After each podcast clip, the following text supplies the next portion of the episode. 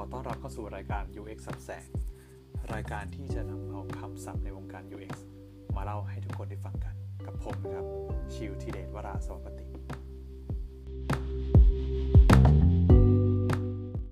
นี่ก็เป็น EP ที่ 2 แล้วนะครับ ใน EP แรก Think Aloud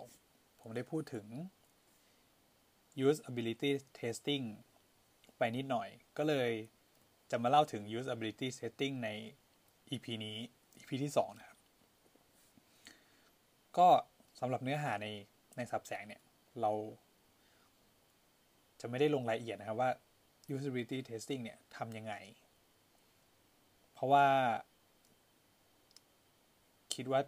การเล่าจากเสียงอย่างเดียวเนี่ย มันอธิบายได้ยาก แต่ว่าก็จะมาเล่าว่า usability testing เนี่ย คืออะไร มีแบบไหนบ้าง เอาไปใช้ตอนไหนดีนะครับ แล้วก็ ถ้าถ้าเห็นชื่อของ podcast เนี่ย ก็เป็น part หนึ่งเนาะก็เดี๋ยว part สองเนี่ย จะมีอะไรก็รอติดตามดูนะครับ ว่า part สองของ usability testing เนี่ย จะพูดถึงอะไร ก็สำหรับ usability testing นะครับเรียกว่ามันเป็นวิธีการหรือว่ากระบวนการ methodology ก็เหมือนเหมือนกัน วิธีการวัดผล หรือว่าวัดประสิทธิภาพของ Product Product เช่นเว็บเว็บไซต์แอปพลิเคชันอันนี้ก็เรียกเป็น Product หรือบางอย่างที่ไม่ใช่ดิจิตอลเนี่ย ก็ก็ใช้ได้ usability testing ซึ่งเราวัดเพื่ออะไร usability testing เนี่ย เราจะวัดเพื่อดูว่า Product ของเรา มันใช้งานได้หรือเปล่า แล้วมันใช้งานได้ดีแค่ไหน ถ้าแปลคำว่า usability testing ก็คือ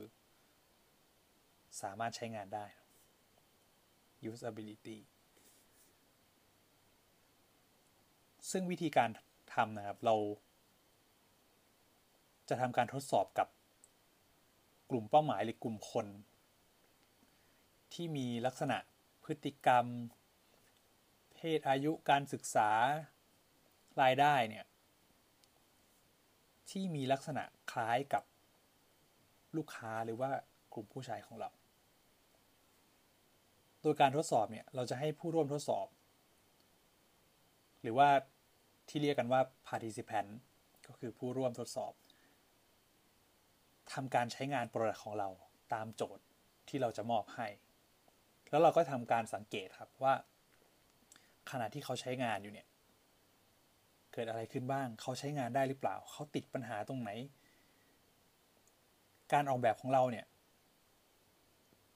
ทำให้เขารู้สึกยังไง ซึ่งการทำ usability testing เนี่ย หรือว่าเรียกสั้นๆว่า UT หลักๆ จะแบ่งออกเป็น 2 แบบ ก็คือ qualitative usability testing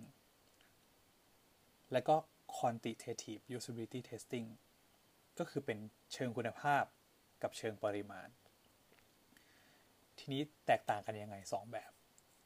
สำหรับ qualitative หรือว่าเชิงคุณภาพเนี่ย มันคือวิธีการที่เรามาใช้ในการหาปัญหาระบุปัญหา เพื่อที่จะหาปัญหาเหล่านั้นเนี่ย ไปแก้ไข หรือว่าเราอยากรู้ว่า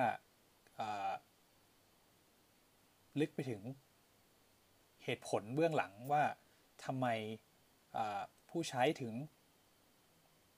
กระทำแบบนี้ทำไมถึงไม่ทำแบบนี้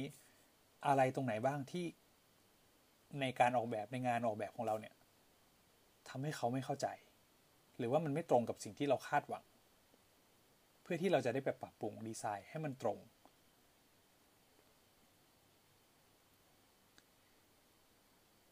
ฉะนั้นแล้วเนี่ย วิธีการทดสอบแบบเนี่ย หรือว่าอ่า quantitative เนี่ย เราจะไม่เน้น ทดสอบกับคนจำนวนมาก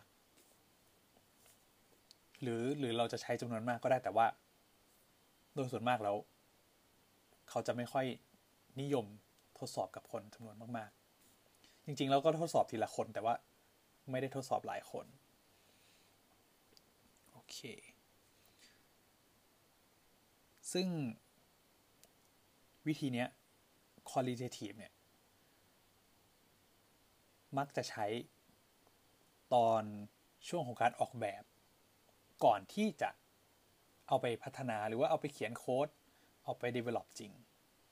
เพราะว่า ถ้าเรารู้ปัญหาในช่วงนี้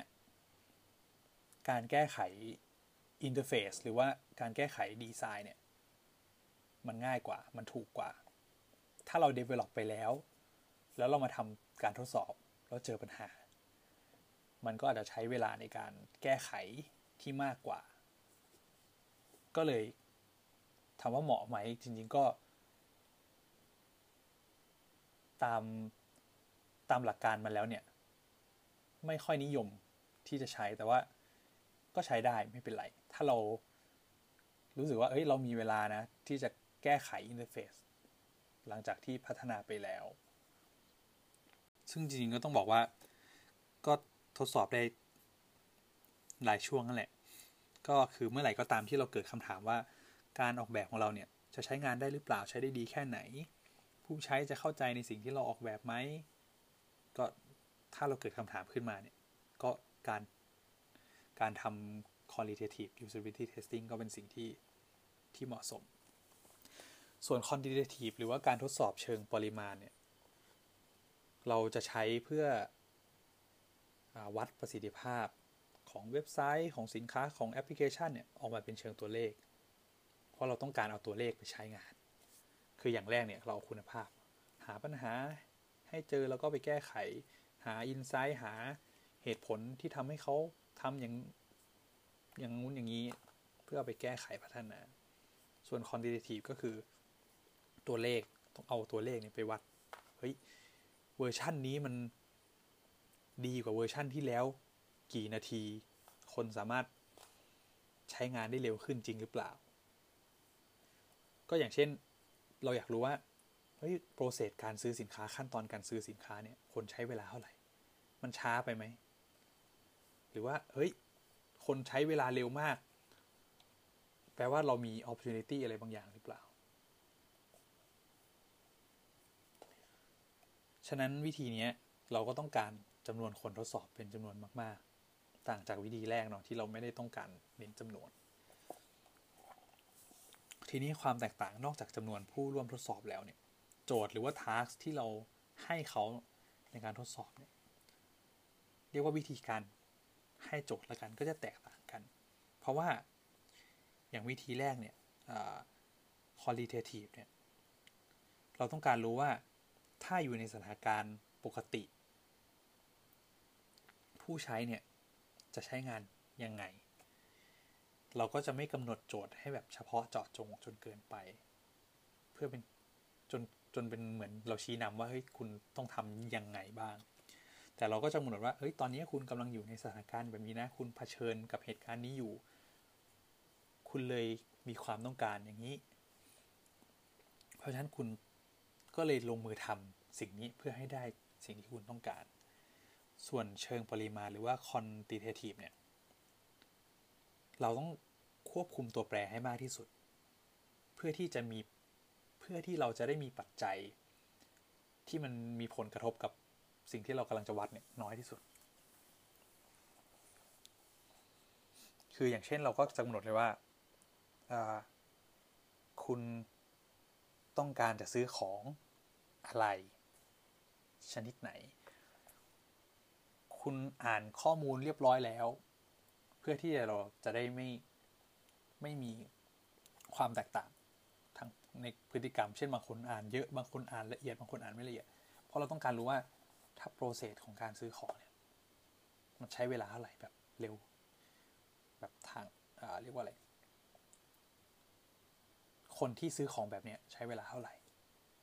เพราะฉะนั้นถ้าเราไม่กำหนดให้ชัดเจนเฉพาะเจาะจงมากพอเนี่ยหรือ specific เนี่ยบางคนอาจจะซื้อของต่างกัน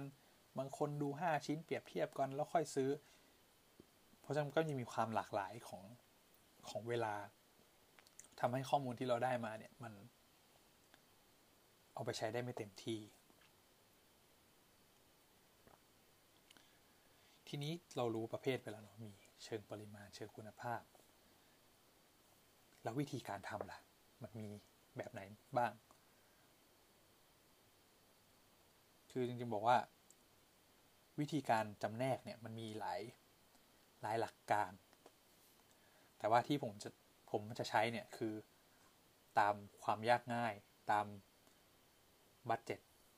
แบ่งตามบัตเจ็ตซึ่งวิธีแรกเนี่ยคือเป็นวิธีที่ประหยัด แล้วก็คุณภาพอยู่ในจุดที่เราเอาไปใช้งานต่อได้ ซึ่งวิธีแรกเนี่ยคือเรียกว่า guerrilla testing หรือถ้าแปลตรงๆคือกองโจรก็ ก็มีมุกตลกที่คุยกันว่าเฮ้ยกอริลลาหรือเปล่า ซึ่งไม่ใช่เนาะเป็นกองโจร ซึ่งจะบอกว่าเหตุผลที่มันราคามันไม่สูงเนี่ยหรือว่ามันถูกประหยัดเนี่ย เพราะว่าเราเทสที่ไหนก็ได้ถ้ายกตัวอย่างแบบถูกที่สุดเลย ทดสอบกับคนที่ไม่เกี่ยวข้องกับโปรเจกต์คือทดสอบกับคนข้างในนั่นแหละ แต่ว่าเราต้อง ต้องเรียกว่าอะไร keep in mind หรือว่าระลึกไว้ว่า เฮ้ยเพื่อนร่วมงานเนี่ย อาจจะไม่ตรงกับกลุ่มเป้าหมายก็ได้ วิธีคิดความรู้ความสามารถอาจจะไม่ตรงกับกลุ่มเป้าหมาย แล้วมันอาจจะมี bias หรือว่าภาษาไทยเรียกว่าอะไรไม่รู้ bias ก็คือเขาอาจจะเป็นเฮ้ย นี่มันเป็นโปรดักของบริษัทเราเขาอาจจะให้คำตอบที่ดี เขาอาจจะเกรงใจ หรือเขาอาจจะรู้สึกกดดัน เพราะเราเป็นคนที่ตำแหน่งสูงกว่าอะไรอย่างนี้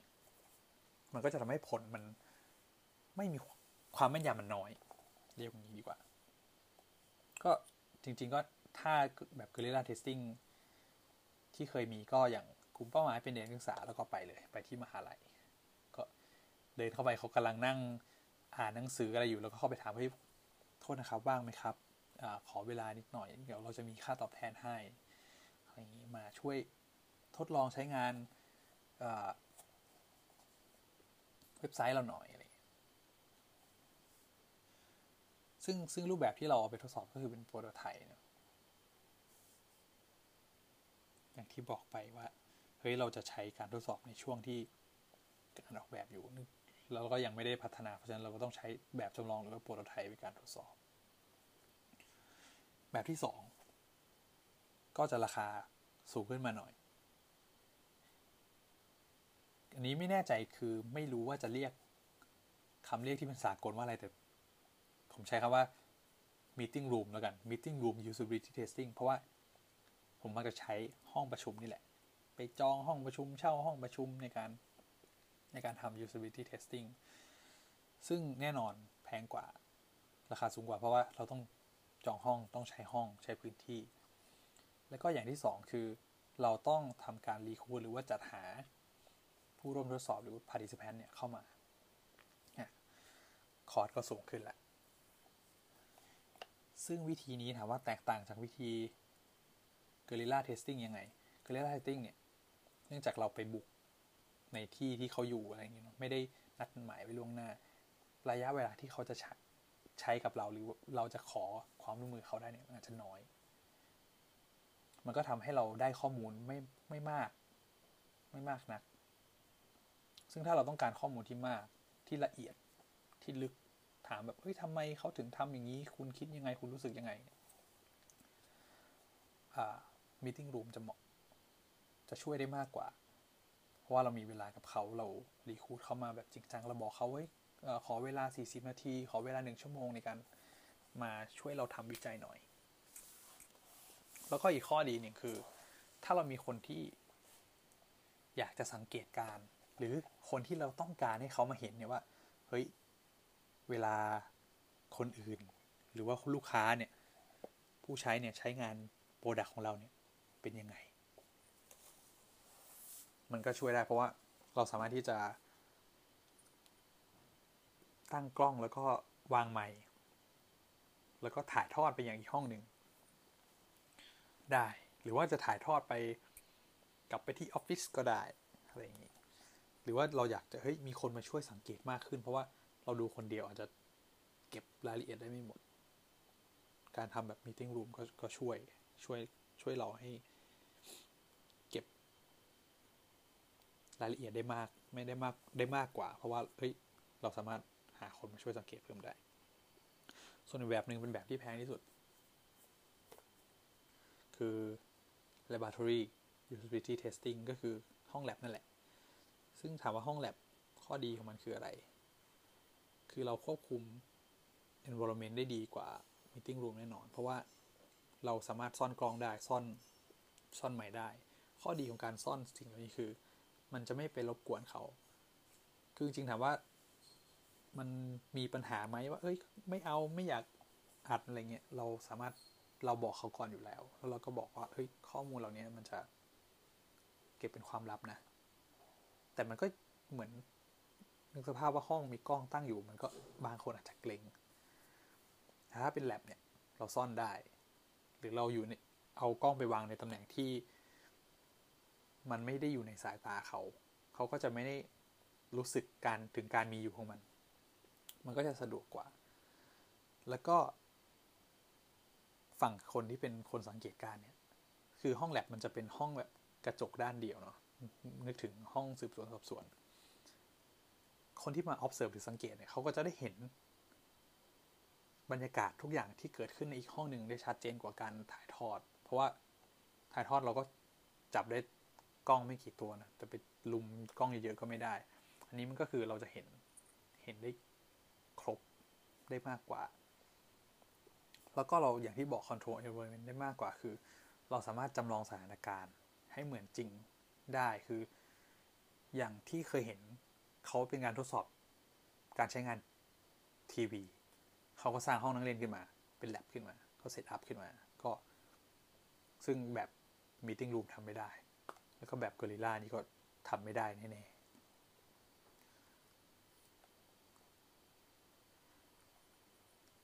แล้วก็จากการที่ทำ usability testing มา ก็มีโอกาสได้ได้พูดคุยเกี่ยวกับการทำ usability testing มาหลายครั้ง แล้วก็ตอนที่ได้ไป conference ต่างประเทศก็ได้คุยกับคนที่ทำ usability usability testing ต่างประเทศเหมือนกัน ต่างชาติเหมือนกันก็ คำถามหรือว่าปัญหาที่เจอเนี่ยบ่อยมากๆคือ ทดสอบกี่คน หาคนมาทดสอบยังไง ซึ่งมันก็มีบทความที่เขียนเกี่ยวกับเรื่องนี้ หลายตัวเหมือนกัน ซึ่งตัวเลขที่เขาเลคคอมเมนต์กันณปัจจุบันคือ 5 คนสำหรับการทำ qualitative usability testing คือเหตุผลก็คือ 5 คนเนี่ย มันทำให้เราเจอปัญหา ได้มากเพียงพอที่เราจะเอาไปปรับปรุงแก้ไขได้แล้ว คือถ้าแบบทดสอบไปมากกว่านี้ มันก็จะเจอปัญหาเดิมๆ วนไปวนมา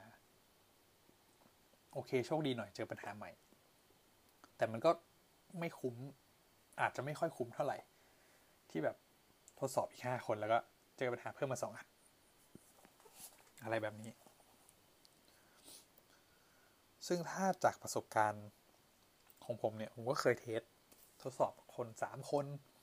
ต่อหนึ่งกลุ่มเป้าหมายหรือว่าไปจนสิบสองคน ต่อหนึ่งกลุ่มเป้าหมายสิบสิบแปดคนก็มี ซึ่งบอกว่า มันก็แล้วแต่บัตเจ็ตด้วยแล้วแต่ความต้องการของเราจุดประสงค์ของเราคือ ตอนนั้นที่ทำสามคนเนี่ย ตอนนั้นไปทำ Guerrilla Testing ก็อยากจะทำหลาย ๆ รอบ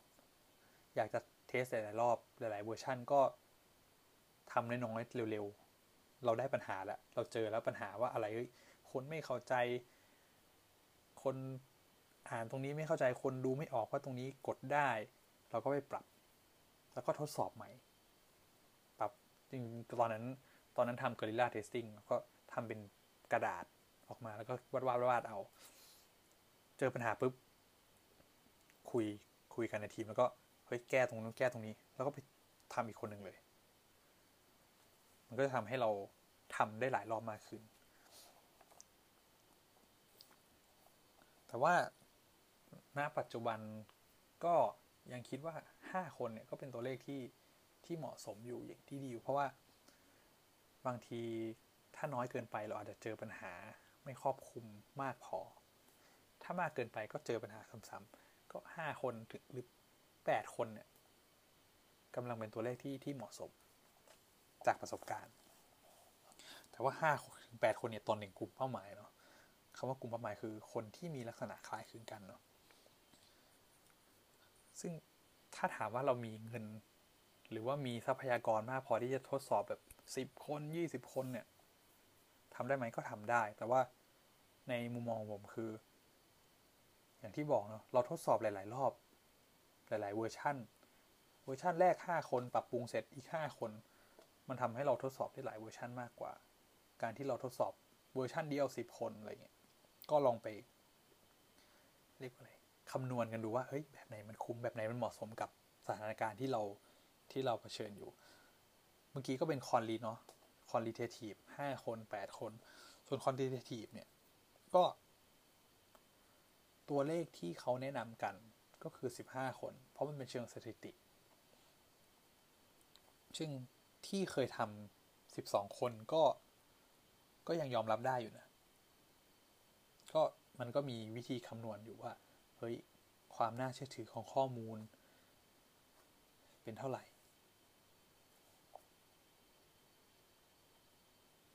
ส่วนคำถามที่สองที่เจอคือหาคนมายังไง อันนี้ต้องบอกว่าจากที่คุย กับหลายคนก็เป็นปัญหากันหมด คือถ้ายกมือว่าเฮ้ยการทำ usability testing เนี่ย อะไรคืออุปสรรคมากที่สุด ก็เนี่ย การหาคนเนี่ย ก็นับว่าเป็นท็อปๆเลยแหละ ซึ่งถามว่าถ้าเรามีบัตเจ็ต มีเงินมีทุนเนี่ย ให้จ้างบริษัทที่เขาหาเนี่ย เขาจะหาได้เร็วกว่า แล้วก็ได้ตรงกว่าเพราะเขามันเป็น ส่วนที่เขาเชี่ยวชาญ หรือถ้าเราเป็นอยู่ในองค์กรมีมีฐานข้อมูลลูกค้าอยู่แล้ว ก็ตดยิ่งตรงเลยอันนี้ก็สามารถทำได้ก็อาจจะรีคูดจากฐานข้อมูลลูกค้าก็ได้ หรือถ้าบัตเจ็ตน้อย หรือว่าเฮ้ยเราไม่ค่อยมีทางเลือกก็มีอย่างทำเซอร์เวยก็ปล่อยเซอร์เวยไป แล้วก็ให้คนทำแบบทดสอบมาแล้วก็ค่อยโทรไปนัดดูว่าให้คุณว่างไหม คุณสะดวกหรือเปล่าเรามีค่าตอบแทนให้นะ อะไรอย่างนี้ ก็ว่าไป แต่ก็เซอร์เวยก็ใช้เวลาเหมือนกัน ถ้ากลุ่ม กลุ่มเป้าหมายของเรามันมีความยาก แบบไม่ใช่ อย่างเฮ้ยเคยใช้งาน สินค้านี้มาภายในสามเดือนที่ผ่านมาอะไรมันก็จะอาจจะยากขึ้นไปอีก แล้วแต่ความซับซ้อนของของคุณทีเรียหรือว่าเงื่อนไข ก็จริง ๆ จริง ๆ แล้วต้องบอกว่า ตั้งใจจะทำให้มันไม่ยาว ไม่อยากยาว มากก็เลยตัดสินใจว่า เฮ้ยงั้นตัดเป็น 2 พาร์ทแล้วกัน ก็มีหลายประเด็นที่อยากจะพูดถึงเกี่ยวกับ usability testing usability testing พูดยากมากมีหลายประเด็นก็เอาไว้ เอพิโซดหน้าแล้วกัน เดี๋ยวจะมาพูดว่า usability testing เนี่ย มันสำคัญยังไง มันช่วยองค์กรยังไง ช่วยในการออกแบบผลิตภัณฑ์ยังไง มันส่งผลกระทบอะไรบ้างทำแล้วดีไหม คุ้มไหม แล้วถ้าไม่ทำล่ะ อะไรคือสิ่งที่เราอาจจะต้องประเชิญหรือว่าความเสี่ยงของการไม่ทำ usability testing ก็สำหรับวันนี้ EP นี้ก็ขอบคุณที่เข้ามารับฟังก็ อยากได้คำแนะนำติชมอะไรนั้นก็สามารถคอมเมนต์ได้ในแต่ละช่องทางเนาะแล้วก็ยังไงก็ฝากติดตามตอนต่อต่อตอไป แล้วก็ถ้าใครยังไม่เคยฟังepisode แรกก็ลองไปฟังดู think aloud ซึ่ง think aloud ก็เป็นเทคนิคหนึ่งที่เราเอามาใช้ตอนเราทำ usability testing เหมือนกัน ก็ สัญญาว่าจะพยายามอัพทุกๆวันพฤหัส จริง ๆ ตั้งใจจะเป็นวันพุธแต่ว่า ก็เนาะช่วงต้นสัปดาห์อะไรก็จะมีความยุ่งยากอะไรหลายอย่างหลายอย่างต้องจัดการ ก็จะพยายามอัปเดตทุก ๆ วันพฤหัสสำหรับ UX สับแสง ก็แล้วถ้ามีไอเดียมีโปรเจกต์อื่นมา ก็อาจจะเพิ่มเป็นวันอื่น ก็ก็รอติดตามกันดูครับ ก็วันนี้ก็ขอบคุณมากครับ